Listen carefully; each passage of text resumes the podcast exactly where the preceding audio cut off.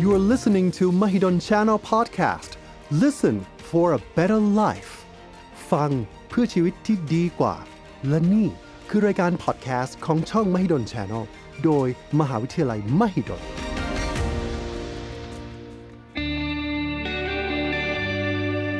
เครียด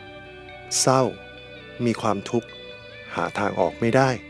ไม่รู้ว่าจะคุยกับใคร อยากให้ทุกคนมาฟัง Mahidol Channel Podcast ที่จะมาช่วยคุณในการจัดการปัญหาสุขภาพทางใจ ในรายการ Remind รู้ทันปัญหาสุขภาพจิต สำรวจอารมณ์ความคิด เข้าใจพฤติกรรมของตนเองและคนใกล้ตัว กับผม อาจารย์เต้ระพีบุญเปลื้อง คณะวิทยาศาสตร์ มหาวิทยาลัยมหิดล สวัสดีครับ ยินดีต้อนรับสู่รายการ Remind กับผมอาจารย์เต้ระพีบุญเปลื้อง คณะวิทยาศาสตร์ มหาวิทยาลัยมหิดลครับ ในช่วงหลาย ๆ ปีที่ผ่านมาครับ เรามักจะได้ยินข่าวเกี่ยวกับผู้ที่เป็นโรคซึมเศร้า แล้วก็นำไปสู่การฆ่าตัวตาย เราพบว่าอายุของคนกลุ่มเนี้ครับ น้อยลงไปถึงกลุ่มที่เป็นอายุ 10 ถึง 19 ปี วันนี้ครับเรา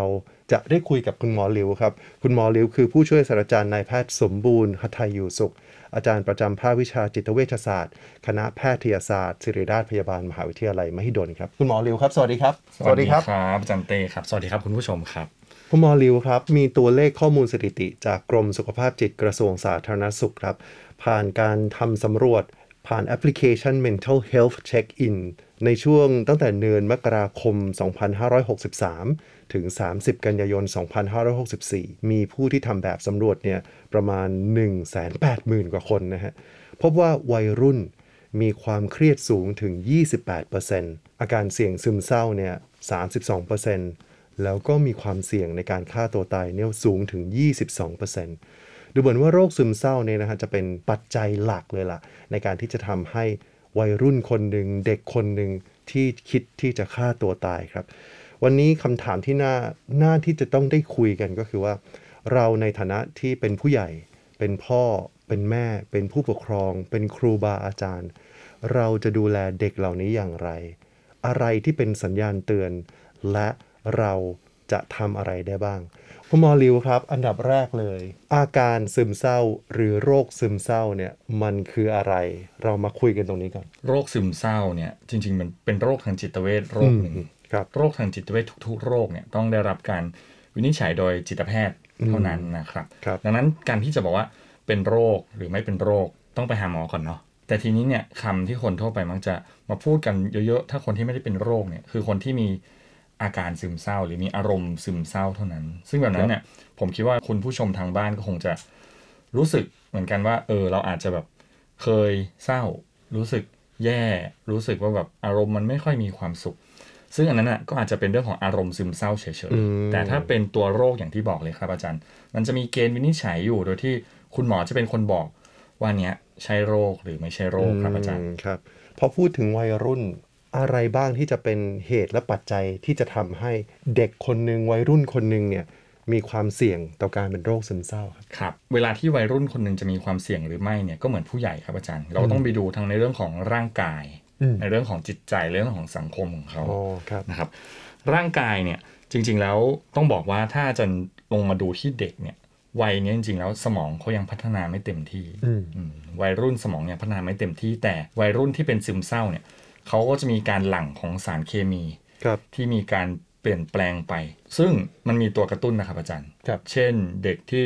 วัยรุ่นที่มีครอบครัวที่มีพันธุกรรมเรื่องของโรคซึมเศร้า หรือโรคทางจิตเวชอยู่เนี่ย อืม ก็จะส่งผลให้วัยรุ่นคนนั้นเนี่ยเสี่ยงต่อการที่จะเป็นซึมเศร้าได้มากกว่าวัยรุ่นทั่วไปนะครับ ในเรื่องของจิตใจและสังคมพบเจอว่าเอ่อวัยรุ่นที่มีลักษณะบุคลิกภาพ ในแบบที่เราเรียกง่ายๆว่า perfectionist ทำอะไรต้องเป๊ะต้องดี ก็เสี่ยงต่อการที่จะเป็นซึมเศร้าได้เช่นกัน นอกจากนั้นแล้วนะครับอาจารย์พบเจอว่าวัยรุ่นที่มีลักษณะของความรู้สึกภาคภูมิใจในตัวเองในระดับที่ต่ำนะครับอาจารย์ อืม หรือว่าถ้าเป็นเทอมก็จะเป็น low self esteem อืม กลุ่ม low self esteem เนี่ยโอ้ผมคิดว่าอันนี้สำคัญเลย เพราะว่ามันจะไปเกี่ยวข้องกับช่วงวัยที่มาก่อนที่จะเป็นวัยรุ่น อืม คือตั้งแต่เด็กยังเป็นเด็กเล็กเลยนะครับ ครับ โอ้โหพ่อแม่เป็นคนสำคัญในการสร้าง ความภาคภูมิใจในตนเอง หรือว่าเซลล์เอสติมให้กับเด็ก อืม ถ้าเด็กคนนั้นเขาเป็นเด็กที่เซลล์เอสติมมีน้อย ความภาคภูมิใจมีน้อย โตขึ้นมาเขาก็จะเป็นวัยรุ่นที่ทำอะไรก็จะรู้สึกว่าแบบ อืมทำดีเปล่า อืม ที่ทำเนี่ย ดีพอไหม อืม หรือว่าอืมมัน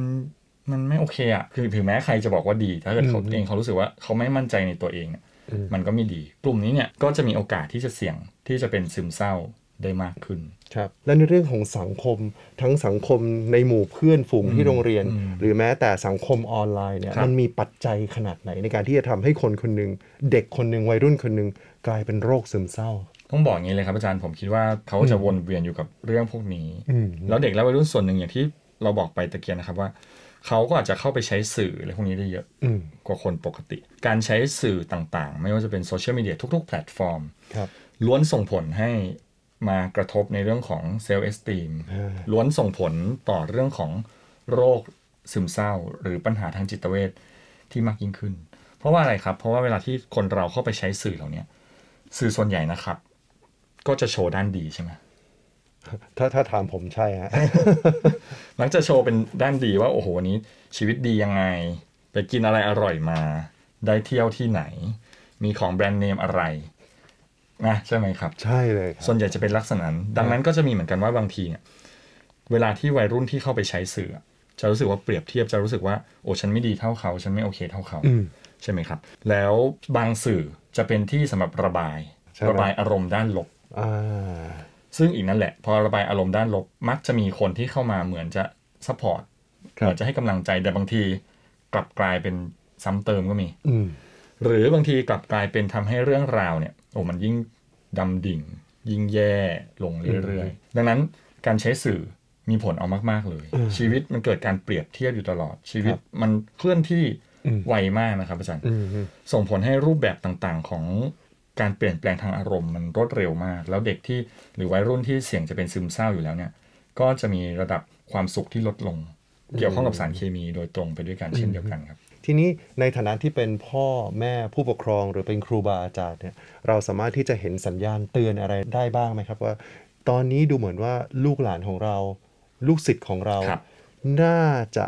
ต้องได้รับการดูแลแล้วล่ะ ผมอยากให้สัญญาณเตือนไว้ทั้งหมด 6 สัญญาณเตือนนะครับอาจารย์หกสัญญาณเตือนของคนที่จะเป็นโรคซึมเศร้า ครับ อันแรกครับก็คือเป็นเรื่องของอารมณ์ที่เปลี่ยนแปลงไป ครับ คือในคนทั่วไปถ้าเป็นผู้ใหญ่เนี่ยอารมณ์เปลี่ยนแปลงเราจะมักจะนึกถึงว่าเขาเศร้าเนาะเศร้าไม่ค่อยมีความสุข อืม รู้สึกเบื่อหน่าย ในวัยรุ่นเนี่ยอาจจะหงุดหงิดก็ได้พ่อแม่พูดอะไรนิดนึงก็เฮ้ยไม่เข้าหูอะ ใช่ไหม จากเดิมเรียกสองครั้ง ลูกก็ยังมาท อื ำ ม แต่กลับกลายเป็นเรียกสองครั้งลูกขึ้น ลูกตวาดใส่ อ่าฮะ เอออันเนี้ยต้องต้องดูนะว่า อาจจะเป็นเรื่องของอารมณ์หงุดหงิด เพราะว่า อืมอืม ส่วนนี้ก็จะต่างจากต่างจากตัวผู้ใหญ่ แต่ว่าถ้าเกิดว่าเป็นส่วนอื่นก็อาจจะเป็นเศร้าทั่วๆไปครับ เศร้าเบื่อหน่ายเซ็งไม่ค่อยอยากทำอะไรนะครับอันนี้ก็จะเป็นในเรื่องของอารมณ์ที่เปลี่ยนแปลง ส่วนอย่างที่สองครับอาจารย์ครับเป็นเรื่องของเก็บเนื้อเก็บตัว อืม อืมเก็บเนื้อเก็บตัวเนี่ยก็คือหมายความว่าจากเดิมเขาออกมามีกิจกรรม ทานอาหารด้วยกัน ไปช้อปปิ้งด้วยกัน ครับ หรือว่ามีขอไปบ้านเพื่อนบ้าง ไปไปเจอเจอไปสังสรรค์กับเพื่อนบ้าง กลับกลายเป็นไม่อยู่ในห้องตัวเอง ล็อกห้องแล้วก็เอออย่ามายุ่งกับฉันบอกพ่อแม่ว่าแบบไม่ต้องมายุ่งวันนี้ไม่โอเค หนูไม่ไม่ไหว พ่อแม่อย่าเพิ่งมายุ่ง อันนี้ก็คือเก็บเนื้อเก็บตัวก็คืออคืออย่างที่สองนะครับอาจารย์ส่วนอย่างที่สามนี่คือในเรื่องของผลการเรียนของเขาที่ อืม มันแย่ลง จากเดิมสมมติว่าโอ้โหถ้าลูกคนนี้แบบเกรด 3.5 มันเหลือ 3 ก็ตาม ส่วนเนี้ยครับการเรียนที่แย่ลงเนี่ยมันจะสัมพันธ์กับเรื่องของคนที่เป็นซึมเศร้าวัยรุ่นที่เป็นซึมเศร้าได้เช่นกัน สัญญาณเตือนทีสี่4 ครับอาจารย์ครับมีในเรื่องของการใช้สารเสพติด หรือมีพฤติกรรมเสพติด การใช้สารเสพติดในวัยรุ่นแน่นอนครับ ที่เยอะที่สุดที่เราเจอปัจจุบันก็ยังเป็นบุหรี่อยู่ดี อืม บุหรี่เหล้าหรือสารอื่น ๆ ที่วัยรุ่นจะหาได้ อาจจะเห็นว่าคนเป็นซึมเศร้าไปใช้เยอะขึ้น หรืออีกอันนึงคือไม่ใช่สารแล้วล่ะ อันเนี้ยอาจจะสังเกตยากหน่อยเพราะว่าบางทีพ่อแม่เข้าไปเห็นไม่ได้คือ พฤติกรรมติดต่างๆ เด็กผู้ชายมักจะติดเกม เด็กผู้หญิงมักจะติดสื่อสังคมออนไลน์ อืม นะครับพฤติกรรมติดเหล่าเนี้ยที่บอกว่าสังเกตยากหมายความว่าบางทีพ่อแม่ไม่รู้ว่าลูกทำอะไรอยู่ในจอ ก็จะบอกว่าลูกใช้มือถือทั้งวันเลยคุณหมอ ไม่ค่อยทำอะไร ซึ่งก็ต้องไปถามอีกแล้วว่า เอ้ย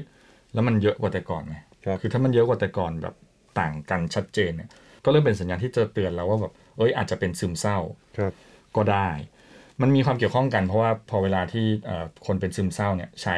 สารเสพติด หรือว่ามีพฤติกรรมเสพติดเหล่านี้เนี่ยสารเคมีในสมองแห่งความสุขมันจะหลั่งเยอะขึ้น อืม แล้วส่งผลต่อเรื่องของอารมณ์ของเขา อืม สัญญาณที่ 5 ครับอาจารย์ค ครั รับ บ เป็นเรื่องของการทำร้ายตัวเอง อืม ทำร้ายตัวเองในที่นี้ที่ฮอตฮิตเลยแล้วเราเจอเยอะเลยนะครับอาจารย์ ครับ กรีดข้อมือ อืม ซึ่งการกรีดข้อมือนี้จริง ๆ แล้วมันมีมันมีหลากหลาย อืม บางคนเป็นการกรีดเพื่อให้เจ็บเฉยๆไม่ได้อยากตาย อืม แต่บางคนก็คือกรีดหรือว่าทำเพื่อให้อยากตาย อืม เอาเป็นว่าถ้าพ่อแม่เริ่มเห็นว่ามันมีสัญญาณแบบนั้นอะสงสัยสักหน่อยว่าเอ้ยลูกกำลังเสี่ยงเป็นซึมเศร้าหรือเปล่า และสัญญาณเตือนสุดท้ายคือสัญญาณเตือนที่ 6 ครับ เรื่องของอาการทางกายปวดต่างๆนะครับ ปวดศีรษะ ปวดท้อง ปวดคอปวด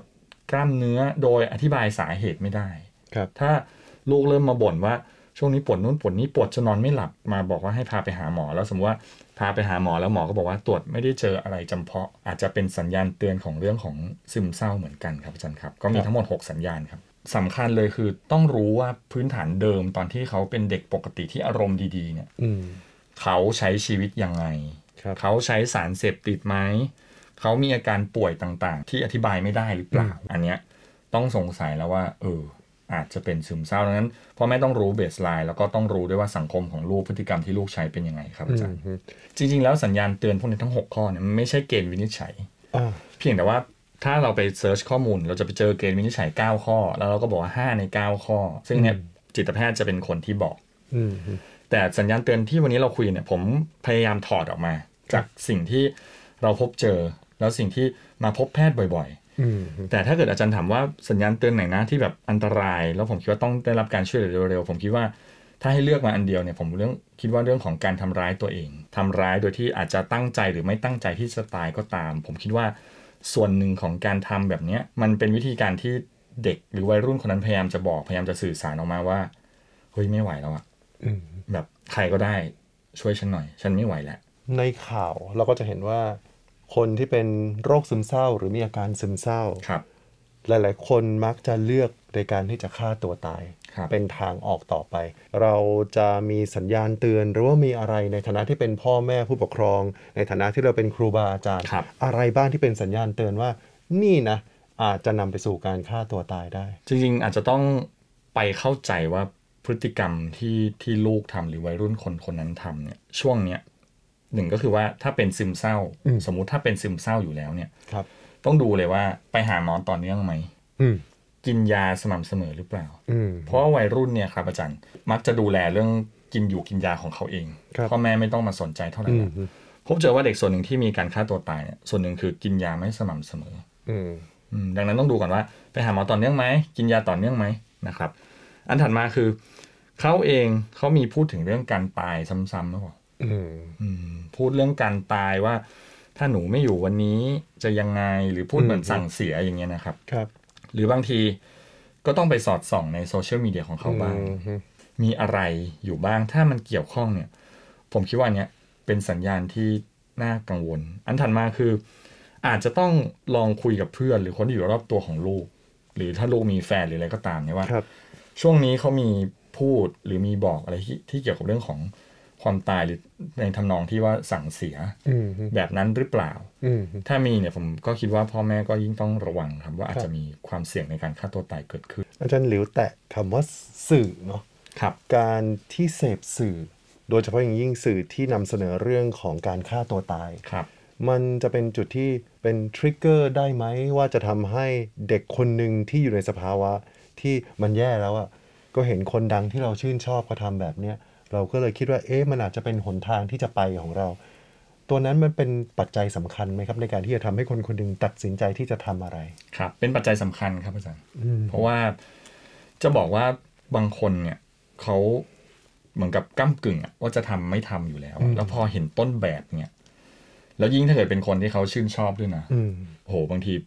มันไปเลยอะ อืม แบบตามไปเลยทันทีอะ ครับ สื่ออาจจะไม่ได้ระวัง หรือบางทีเขาก็ไม่รู้ว่าเขาต้องทำยังไง อืม ผมคิดว่าบางทีพ่อแม่หรือตัวเด็กที่อยู่ในบ้านวัยรุ่นที่อยู่ในบ้านเนี่ยอาจจะเป็นคนที่ต้องช่วยเหลือกัน อืม ถ้าพ่อแม่เริ่มเห็นว่าโอ้ยช่วงนี้มันมีข่าวฆ่าตัวตายเยอะๆลูกเราเสี่ยงเป็นซึมเศร้าหรืออะไรอยู่แล้วเนี่ย พ่อแม่มอนิเตอร์หน่อยเนาะกำกับนิดนึงหน่อยเนาะว่าแบบเอ้ยช่วงนี้ลูกดูเรื่องพวกนี้เยอะไหมถ้าเข้าไปดูเริ่มทำเยอะเอ้ยต้องชวนลูกไปทำอย่างอื่นแล้วนะต้องชวนลูกไปมีกิจกรรมอื่นๆ ไปกินของอร่อยๆไปเที่ยวในที่ที่แบบลูกอยากไปมากขึ้น เรียกมาพูดคุยกัน อืม ช่วงนี้อารมณ์จิตใจเป็นยังไง อืม เพื่อที่ว่าจะคอยทำให้ลูกไม่ต้องตกอยู่ในอารมณ์ หรือความรู้สึกที่มันจะดาวน์แล้วก็อาจจะมีความคิดเชิงลบ แล้วก็อาจจะอยากฆ่าตัวตายครับอาจารย์ ผู้ใหญ่เองก็คงจะเป็นคนที่สำคัญอย่างมากเลยในการที่ถ้าเห็นสัญญาณเตือนแล้ว เราคงจะต้องให้ความช่วยเหลือแล้วล่ะ อาจจะเริ่มจากการพูดคุย หรือแม้แต่พาไปหาจิตแพทย์ ในการที่จะพูดคุย แล้วก็ดูแลรักษาต่อไป ใช่ครับอาจารย์ เวลาที่เราเป็นพ่อแม่เป็นผู้ปกครองเป็น ครับ ครูบาอาจารย์เนี่ยครับถ้าเราเห็นสัญญาณเตือนแล้วล่ะ ว่าน่าจะมีความเสี่ยงต่อการเป็นโรคซึมเศร้า หรือแม้แต่สัญญาณเตือนในการที่เขาจะฆ่าตัวตายเนี่ย ครับ เราควรจะเข้าไปยื่นมือไปขัดขวางเลยไหม หรือเราจะซัพพอร์ตเขายังไงดีครับ คีย์เวิร์ดมันคือความไว้วางใจครับอาจารย์ คือถ้าลูกหรือวัยรุ่นเนี่ยเขาไว้วางใจเราอยู่แล้ว อืม ผมคิดว่าการเข้าถึงเขาเรื่องเนี้ยไม่ยาก แต่ถ้าเดิมไม่ค่อยไว้ใจกันเนี่ยอันเนี้ยท้าทายสักนิดหนึ่ง อาจจะต้องหาวิธีเข้าหาที่ทำให้ลูกไม่รู้สึกตกอกตกใจ อืม ลูกไม่รู้สึกว่าเขากำลังเป็นภาระ ครับ เพราะว่าคนที่เป็นซึมเศร้าส่วนหนึ่งเนี่ยเขารู้สึกว่าเขาเป็นภาระของคนรอบข้าง อืม บางทีการที่เข้าไป แล้วทำให้เขารู้สึกว่าอีกแล้วเขากำลังทำผิดอีกแล้ว อืม เนี่ยมันก็จะทำให้อืมเขายิ่งไม่อยากไม่ขอความช่วยเหลือครับ อืมประเด็นนี้น่าสนใจที่บอกว่าเขามีความรู้สึกผิดอยู่ตลอดเวลา นั่นก็แปลว่าการที่เรา treat เขาหรือดูแลเขาเป็นพิเศษ จะยิ่งทำให้เขารู้สึกผิดเพิ่มขึ้นไหมครับ มันคงต้องพอดีครับอาจารย์ อืม การที่เยอะเกินไปบางอย่างก็เหมือนกันว่า ครับ ผมได้รับคำถามนี้บ่อยมากครับอาจารย์ตรงที่ว่าอาจารย์มหาวิทยาลัยเนี่ยนะบางทีก็มาถามว่าแบบ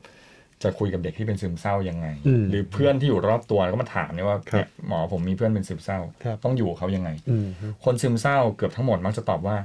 อยากให้ทำกับเขาเหมือนเขาเป็นคนที่ไม่ได้เป็นอะไรอะไม่ต้องมาทรีตเขาในแบบที่มัน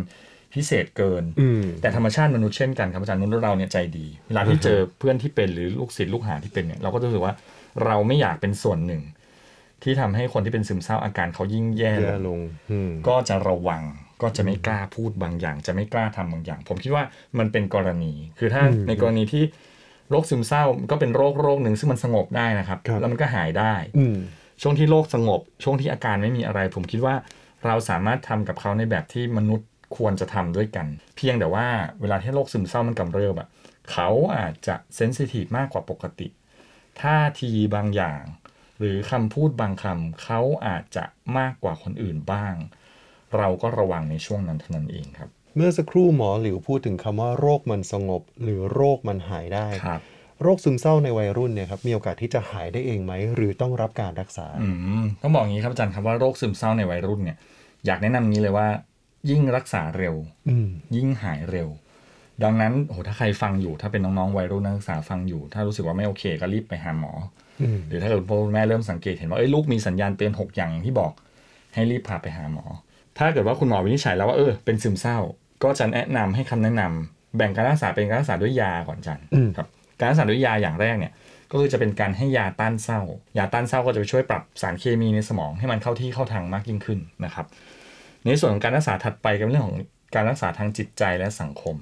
การรักษาทางจิตใจเนี่ยก็จะเป็นเรื่องของการทำจิตบำบัด ซึ่งจิตบำบัดที่มีหลักฐานทางวิทยาศาสตร์นะครับที่มารองรับว่ารักษาโรคซึมเศร้าในปัจจุบันได้เนี่ยก็จะมีที่คนพูดถึงเยอะก็จะมีเราเรียกว่า CBT นะครับหรือว่าย่อมาจาก Cognitive Behavioral Therapy นะครับแต่เป็นไทยก็คือการรักษาแบบบำบัดความคิดและพฤติกรรม อืม นะครับซึ่งก็จะมีจิตแพทย์นักจิตวิทยา หรือผู้เชี่ยวชาญที่ทำเรื่องนี้เขาก็จะให้การรักษาได้นะครับ นอกจากนั้นแล้วเนี่ยในวัยรุ่นมีประเด็นเฉพาะลงไปอีกครับอาจารย์ตรงที่ว่า บางเรื่องที่เข้ามากระทบกับตัววัยรุ่นเนี่ย มันจะเป็นเรื่องในครอบครัว มันจะเป็นเรื่องในโรงเรียนมหาวิทยาลัย มันจะเป็นเรื่องราวที่เกี่ยวกับเพื่อน บางทีเนี่ยตัวจิตแพทย์เองก็อาจจะขอในการประเมิน ในการพูดคุยกับบุคคลอื่นที่นอกจากวัยรุ่นคนนั้น โอ้ แต่ทั้งนี้ทั้งนั้นเราก็ยังยึดในเรื่องของความต้องการของผู้ป่วยเป็นหลักอยู่ดี ถ้าตัววัยรุ่นเองรู้สึกว่าไม่อะหมอแบบหนูไม่โอเคในการที่จะให้ไปคอนแทคคนนั้นคนนี้ พวกเราก็ทำไม่ได้นะจ๊ะ อืม เราก็จะยังไม่ทำในตอนนั้น แต่ว่ายังไงก็ตามเนี่ย พ่อแม่ที่มาวันนั้นเนี่ย เราก็มักจะสื่อสารแล้วก็จะพูดคุยด้วย เพราะเราเชื่อว่า พ่อแม่เป็นคนสำคัญที่จะต้องกลับไปดูแลวัยรุ่นคนนั้น จำเป็นไหมครับที่คุณพ่อคุณแม่จะต้องเป็นคนพาเด็กหรือวัยรุ่นคนเนี้ยไปพบจิตแพทย์ ครับ เด็กเองวัยรุ่นเองสามารถที่จะเข้าไปพบจิตแพทย์เองเลยอันนี้ทำได้ไหมฮะ ครับ ในปัจจุบันกรมสุขภาพจิตกระทรวงสาธารณสุขเนี่ยก็ได้ออกประกาศมาแล้วครับอาจารย์ ค ว่า รับ วัยรุ่นหรือว่าเด็กที่อายุน้อยกว่า 18 ปีเนี่ยสามารถที่จะไปพบจิตแพทย์ เพื่อขอทำการรักษาโรคทางจิตเวชได้ด้วยตนเอง แล้วก็สามารถรับการรักษาได้ แต่ว่าถ้าเกิดว่าจะต้องคุณหมอเขาประเมินแล้วว่าจะต้องมีการรับเป็นผู้ป่วยในหรืออะไรอย่างเงี้ยอาจจะต้องมีการติดต่อผู้ปกครองเกิดขึ้น อืม แต่ยังไงก็ตามครับอาจารย์ครับ ผมคิดว่าพ่อแม่ส่วนใหญ่เนี่ยเข้าใจแล้วก็อยากจะพามา ครับ เพียงแต่บางทีเนี่ยวัยรุ่นอาจจะต้องใช้วิธีสื่อสารในเชิงบวก อืม แต่ถ้าเกิดว่าโอ้โหสื่อสารกันแล้วยังไงก็ไม่ได้ผมคิดว่ามาก่อนมาหาหมอก่อนแล้วเดี๋ยวว่ากันอีกทีหนึง ที่เราพูดกันมาเนี่ยมันจะเป็นลักษณะของการที่มีสัญญาณเตือนละแล้วนำไปสู่การรักษาละมันมีวิธีอะไรในการที่จะป้องกันไหมครับ จริงๆ ถ้าจะพูดถึงป้องกันเนี่ยครับอาจารย์โอ้โหต้องถอยไปตั้งแต่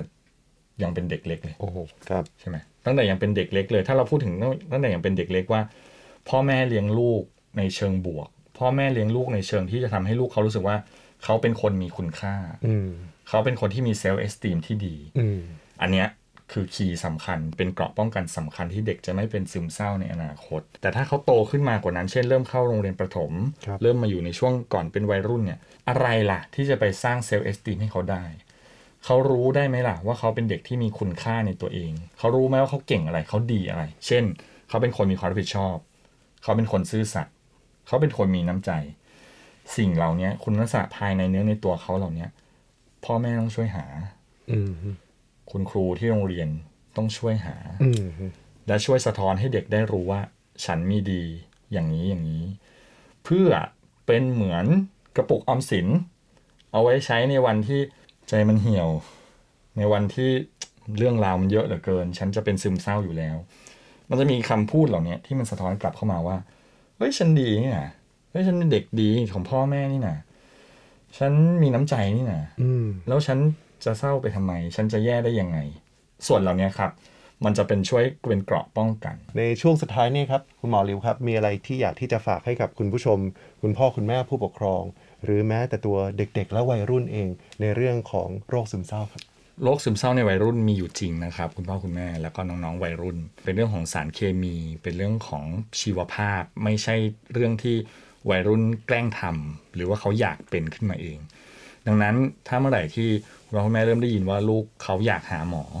หรือตัววัยรุ่นเองอยากไปหาหมอ เพื่อไปรักษาเรื่องเกี่ยวกับโรคทางจิตเวชหรือไปปรึกษาว่าเขาเศร้าเนี่ยรีบพาไปเถอะนะครับ มีช่องทางมากมายนะครับ ถ้ายังไม่แน่ใจอาจจะเอ้ยใช่ไม่ใช่ปรึกษาก่อนนิดนึง สายด่วนสุขภาพจิตก็ได้ 1323 หรือว่าเดี๋ยวนี้มีเว็บไซต์มีแชทบอทมีเรื่องราวมากมายเลย ให้เข้าไปดูให้เข้าไปเช็คสุขภาพจิตตัวเองทำช่องทางเหล่านั้นก่อนก็ได้ ผมเชื่อว่า ถ้าดูแลได้เร็ว รักษาได้เร็ว โรคหายป้องกันการสูญเสียถึงชีวิตได้แน่ๆครับ วันนี้ผมรู้สึกดีใจที่ได้คุยกับคุณหมอหลิวอีกครั้งหนึ่งนะครับ ในโอกาสต่อไปคงจะได้มีโอกาสพูดคุยกับคุณหมอหลิวกันอีกในหัวข้อ ครับ อื่นนะครับ วันนี้ขอบคุณผู้ช่วยศาสตราจารย์นายแพทย์สมบูรณ์หทัยอยู่สุข อาจารย์ประจำภาควิชาจิตเวชศาสตร์ คณะแพทยศาสตร์ศิริราชพยาบาลมหาวิทยาลัยมหิดลครับ คุณผู้ชมคุณผู้ฟังครับ แล้วกลับมาพบกันใหม่กับรายการรีมายในทุกวันจันทร์เวลา 18นาฬิกาวันนี้สวัสดีครับ พบกับรายการ Remind รู้ทันปัญหาสุขภาพจิต สำรวจอารมณ์ความคิด